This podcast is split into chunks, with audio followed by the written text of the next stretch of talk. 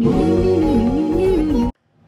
have some Espressif ESP32S2 WROVER modules in stock. The Analog Discovery from Digilent. People had recommended it to me. I like that it has a lot of channels.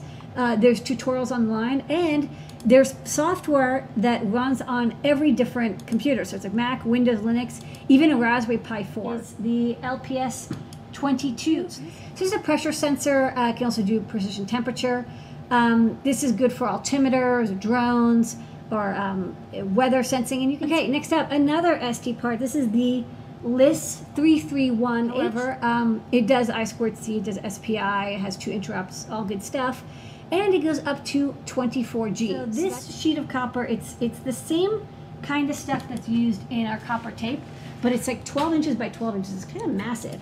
Raspberry Pi 4, which you all know and love, but this version has eight gigabytes of RAM, which is double the previous largest, which was four gigabytes. Um, LED ultra flexible wire strands, and we have a box of heat shrink.